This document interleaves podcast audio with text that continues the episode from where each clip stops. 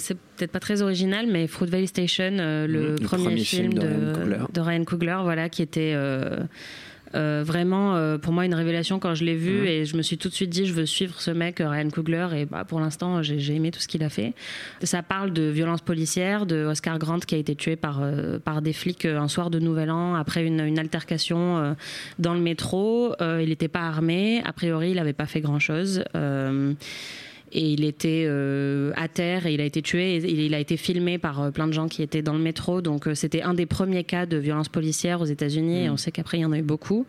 Et c'était aussi bah, Michael B. Jordan qui, qui commençait vraiment sa carrière d'adulte, quoi, parce qu'il avait fait The Wire, The Wire, bien Friday sûr. Night Lights, voilà tout ça.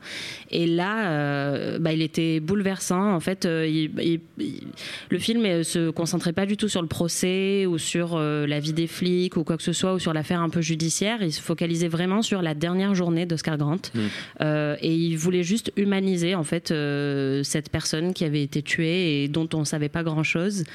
et Michael B. Jordan remplissait très très bien le rôle euh, d'Oscar Grant. C'était juste super. et Je l'ai revu plusieurs fois. J'adore ce film. Ouais. Parfait.